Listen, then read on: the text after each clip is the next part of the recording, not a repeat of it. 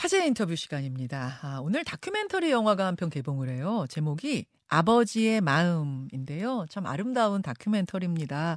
무려 2년간 해외에서 촬영된 이 영화 주인공은 노 개런티로 출연을 했다고 해요. 알고 보니까 130명의 아이들을 후원하고 있는 인플루언서, 유튜버 하준파파였습니다. 오늘 화제의 인터뷰 하준파파 황태환 씨 직접 만나보죠. 어서 오십시오. 네, 안녕하세요.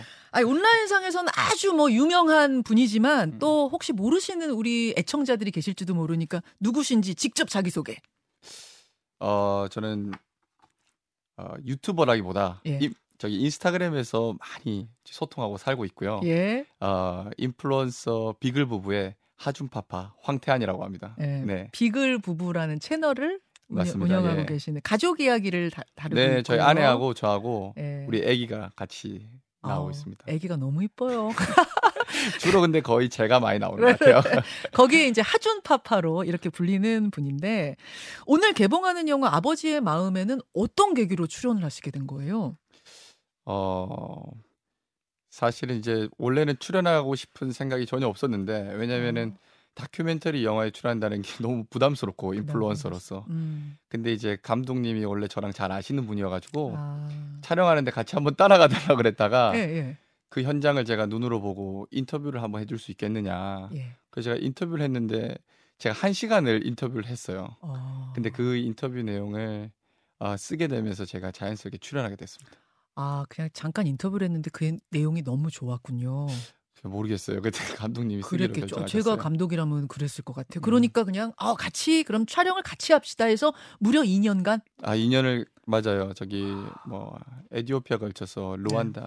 뭐 미국, 그다음 필리핀 이렇게 많이 다녔던 것 같습니다. 어떤 영화입니까? 어 아버지의 마음이라는 영화에 어그 1994년도에 루안다에 100만 명이 학살당하는 제노사이드가 일어납니다. 예. 그때 100일 동안 100만 명, 하루에 만 명 기준 거리죠. 음. 그렇게 많은 사람들이 학살당할 때 눈앞에서 부모를 잃은 한 남자가 나옵니다. 음. 그 당시 때 아이가 6살이었어요. 예. 6살의 남자가 이제 작년으로 성장했는데 너무 잘 성장해 있어요. 그리고 결혼해서 아이도 낳고 음. 행복한 가정을 이루고 있는데 네. 그리고 또 한 아이는 어, 저희가 4개월에 도착하기 4개월 전에 엄마와 아빠를 다 잃었어요. 예. 그리고 혼자 빈민가에 살고 있는 아이인데 근데 행복할 수 없을 것 같은 사람들이 음. 행복하게 살아가고 있는 이야기입니다. 그래서 아, 우리가 생각하는 행복의 기준과 진짜 행복의 기준이 다를 수 있지 않을까 라는 퀘스천을 던지는 영화입니다. 아, 네. 이게 그러니까 컴패션 국제 어린이 양육 양육기구 네. 컴패션에서 후원하고 있는 뭐 양육하고 있다고 해야 될까요? 그런 네. 그런 세계에 있는 아이들을 다 찾아가고 뭐 이런 이런 건 건가요? 맞습니다. 예. 예. 근데 각본대로 된 게 아무것도 없고요. 아. 우연히 만났던 아이들 아이들이 예. 다 영화에 출연하게 되면서 어, 만들어진 영화입니다. 네. 그런데요, 여러분 사실 하준 파파가 뭐 원래도 유명했었지만 더 유명해진 건 음, 몇 년 전에 출연했던 세바시라는 강연 프로그램 때문입니다. 그러니까 세바시의 강연 약속이 잡혀 있었는데 강연 한 달 전에 둘째 아들 이준이가 하늘나라로 갔어요. 그래서 그 세바시 PD는 당연히 강연을 취소하실 줄 알았는데 약속대로 무대에 섰습니다. 그리고 강연을 했는데 그 영상을 무려 320만 명이 넘게 시청했습니다. 잠깐만 함께 보겠습니다. 저희 둘째 아들은 그 한 달 전에 하늘나라를 먼저 갔어요. 뭐가 그렇게 급했는지 먼저 갔어요.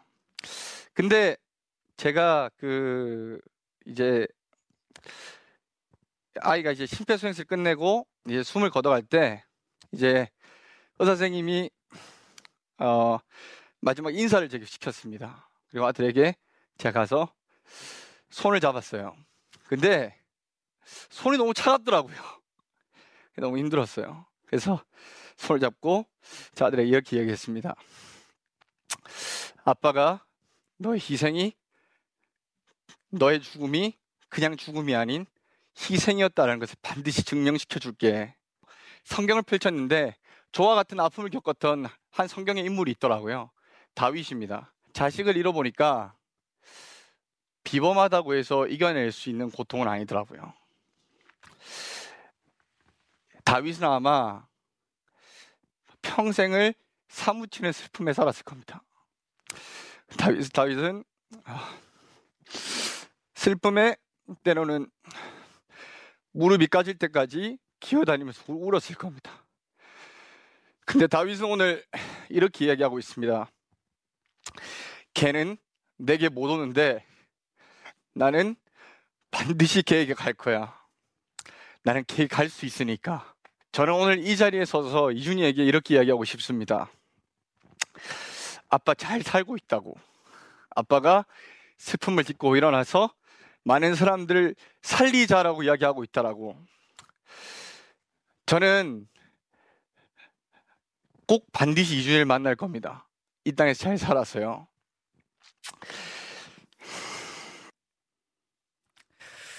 세바시에 출연해서 저 강연 15분짜리 짧은 강연이었는데 정말 많은 이들을 울렸습니다. 음. 감동을 줬고 이준이한테 약속을 하셨어요. 이준이의 죽음이 헛되지 않게 할게. 음. 근데 실제로 저 강연을 본 많은 사람들이 이 컨패션 그러니까 가난한 나라에 있는 어린이들을 돕는 일에 동참을 하게 됐다면서요. 네, 저도 이제 전날 천 명의 아이가 이제 결혼이 됐다고 제가 들었습니다. 천 명의 아이들이 예, 약천 명의 아이가 아... 네, 그래도 많은 분들이 이제 돕기로 결정해 주셔서 너무 감사했습니다. 네. 그리고 이준이 하준이 아빠도 뭐 원래도 아이들을 돕고 계셨지만 이준이가 하늘나라로 간 뒤에는 더더욱 많은 아이들을 적극적으로 어, 후원하고 계신다고 제가 들었는데 좀 몇 명이나 양육을 하고 계세요?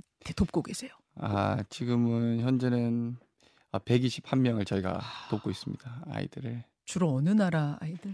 아뭐 당장에 도움이 필요한 국가의 아이들을 뭐 돕고 있습니다 뭐 필리핀이나 음... 저기 저번에 부르키나파소나 음. 어, 전 세계 여기저기 흩어져 있습니다. 제가 후원한 아이들. 보통 아이들이 몇 살 정도 돼요? 어, 정말 어린 아이들도 있고요. 예. 4살, 5살, 6살. 근데 제가 그렇게 후원한 지가 오랜 기간은 되지 않았기 때문에 예. 제가 후원한 아이들은 다 어린 아이들입니다. 다. 아, 네. 이준이를 생각하면서 음. 음, 이준아 너의 죽음이 헛되지 않게 해줄게라고 했던 그 음. 그 약속을 음. 지키기 위한 뭐 이런 아버님의 노력이라고 봐도 될까요? 음. 저는 이제 어, 천국이 있다고 믿고요. 음. 저는 이제 어, 죽으면 제 아들을 다시 만날 수 있다고 믿습니다. 음. 근데 사실 이제 노게런티 뭐 음. 저한테 큰 의미가 없고 어, 제게 가장 큰 꿈이 있다면은 어, 제 아들을 다시 만나는 날 먼저는 좀 아, 미안하다고 이야기하고 싶고요. 미안 왜왜 왜 미안하세요? 제가 좀 못 지켜준 것 같아서. 음, 그리고 이제 그 이후에 이제 어, 음, 이준이한테 이제 아빠 최고였다고. 아. 내가 봤다고. 예, 그 이야기 듣는 게 제 꿈입니다. 어, 네. 도움이 필요한 아이들이 정말 많이 있고요. 음. 어, 물론 돕다가 많은 실망을 하신 분들도 계시겠지만 어, 도움을 필요로 하는 아이들을 음. 바라보면 그럼에도 불구하고 돕기로 결정해 주시는 결정이 필요하다, 결심이 필요하다라는 음. 생각을 했습니다. 그래서 나갔습니다. 그 많은 후원자 중에 가장 기억에 남는 어린이가 있다면 후원 어린이. 음. 어, 저는 나탈리라는 아이가. 나탈리요. 네. 예. 네. 근데 나탈리라는 아이가 어, 사실 이제 필리핀에 저가 10년을 살았어요. 아. 근데 필리핀에 가면 예. 아이들이 아. 후원자 가면 되게 표정이 음. 뻔해요. 이렇게 환하게 웃거나. 음. 예, 근데 그렇게 막 어색한 웃음이죠. 아, 네, 근데 네. 그 아이는 그렇게 반가워하지 않더라고요. 왜요? 예, 당신이 내게 오는 건 별로 중요하지 않아요. 이런 느낌이더라고요. 어. 근데 알고 봤더니 저희가 가기 4개월 전에 어, 엄마가 몸에 바이러스가 들어와서 품고 있던 아이와 함께 한나로 간 거예요. 지금 그리고 보이는 저 아이군요. 저희가 보여드리고 맞아요. 나탈리. 예. 그리고 어, 아빠가 이제 부담이 되니까 도망가 버려가지고 어. 어, 어린 동생하고 덩그러니 빈민가에 남게 된 거죠. 음. 근데 이 아이가 제일 기억에 남아요. 왜냐면은 어, 이 아이의 어, 꿈이 저랑 같았거든요. 그래서 제가 너가 꿈이 뭐냐 물어봤는데 네. 뭐 의사가 된다거나 뭐 이렇게 이야기할 줄 알았는데 저랑 둘이 있는데 카메라가 없는 상태에서 음. 어, 천국을 가고 싶다고 얼른 천국 가고 싶다 그러시더라고요. 그래서 이 아이가 어, 제일 많이 기억에 남습니다. 얼른 천국으로 가고 싶다는 이야기는 가서 부모님 만나고 싶다. 엄마를 만나고 싶다. 엄마 만나고 네, 네, 네, 네. 음. 아 마음이 너무 아프. 그러니까 이준이를 만나고 싶은 우리 황 선생님의 생각과 빨리 엄마를 만나고 싶은 우리 나탈리의 생각이 같았어요. 네. 그래서 가장 기억에 남는. 네. 이런 아이들을 굉장히 많이 지금 만나고 이런 아이들이 우리 후원자들을 만나서 삶을 포기하지 않고 열심히 살아가는 모습을 보면서 힘을 얻으시는 거죠. 아, 그 진짜 행복의 기준이 뭘까라는 생각을 많이 했습니다. 왜냐하면 아, 저희 어머니가 연세가 들어가시면서 음. 제가 어머니 같이 행복했으면 좋겠다. 그래서 어머니한테 맨날 하는 소리가 예. 일좀 그만해라. 일좀 설거지 좀 그만하시고 청소 좀 그만해라. 예, 예. 근데 그거는 연로하신 어머니가 남은 생이라도 행복하길 바라는 아들의 마음이잖아요. 그렇죠. 자식한테도 제가 잔소리예요. 숙제 좀 해라. 그리고 씻고 예. 유치원에 가라. 아, 예, 예. 잔소리한 이유가 공부하라고 한 이유도 자식의 행복 때문이잖아요. 예. 근데 저기 먼 곳에 있는 아이들은 음. 가진 것도 없고 그 다음에 때로는 부모가 없는 아이도 있고 정말 행복할 수 없을 것 같은 아이들인데 음. 행복하게 살아가고 있더라고요. 아.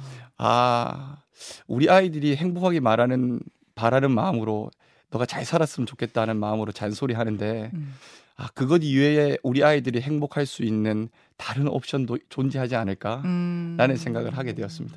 네. 행복에 대한 이야기예요. 이 영화는 정말 네. 아버지의 마음의 키워드가 행복이다. 제가 이렇게 들었거든요. 네네네.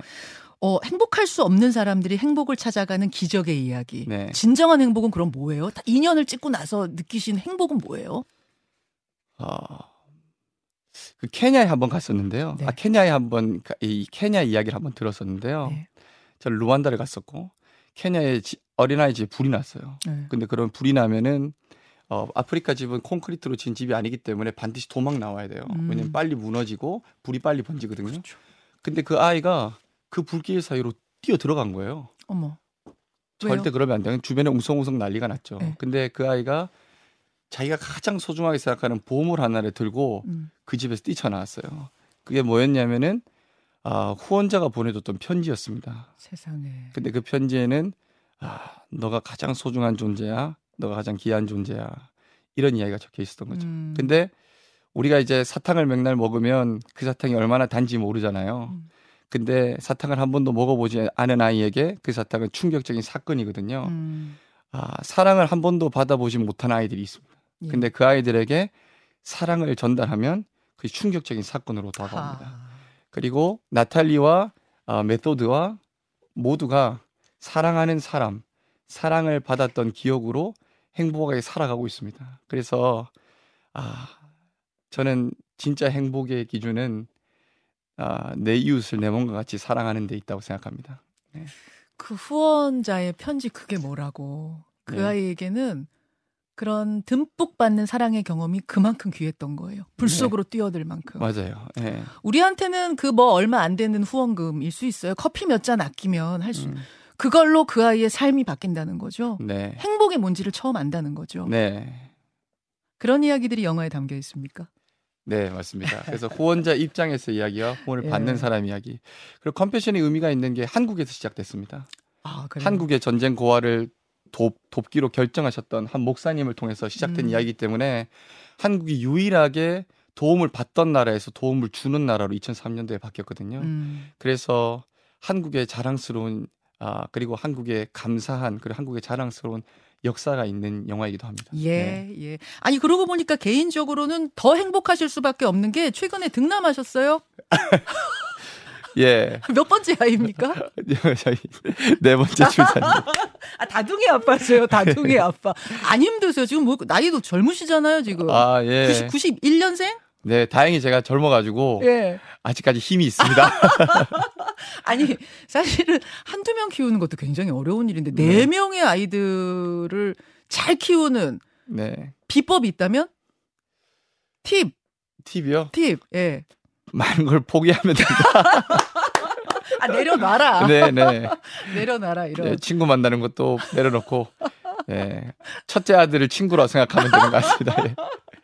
아, 예. 하준아빠 황태환 씨 아니, 긍정적인 마인드가 그냥 옆에만 있어도 뿜뿜 뿜어나는 분입니다. 이분이 2년간 촬영한 그 다큐 영화 아버지의 마음 오늘 개봉합니다. 오시면서요. 초대권을 한 40장을 가지고 오셨어요. 아, 예, 예. 세상에. 어, 이 인터뷰가 끝나면 그 유튜브 클립으로 저희가 클립에다가 댓글란에 링크 걸어 드릴게요. 여러분 거기에다가 원하시는 분들 신청하시면 되겠습니다. 네. 어, 행복한 비글 부, 부부 앞으로도 계속 행복하시길 바라고요. 네, 너무 감사합니다. 더 낳으실 거예요? 아닙니다, 절대.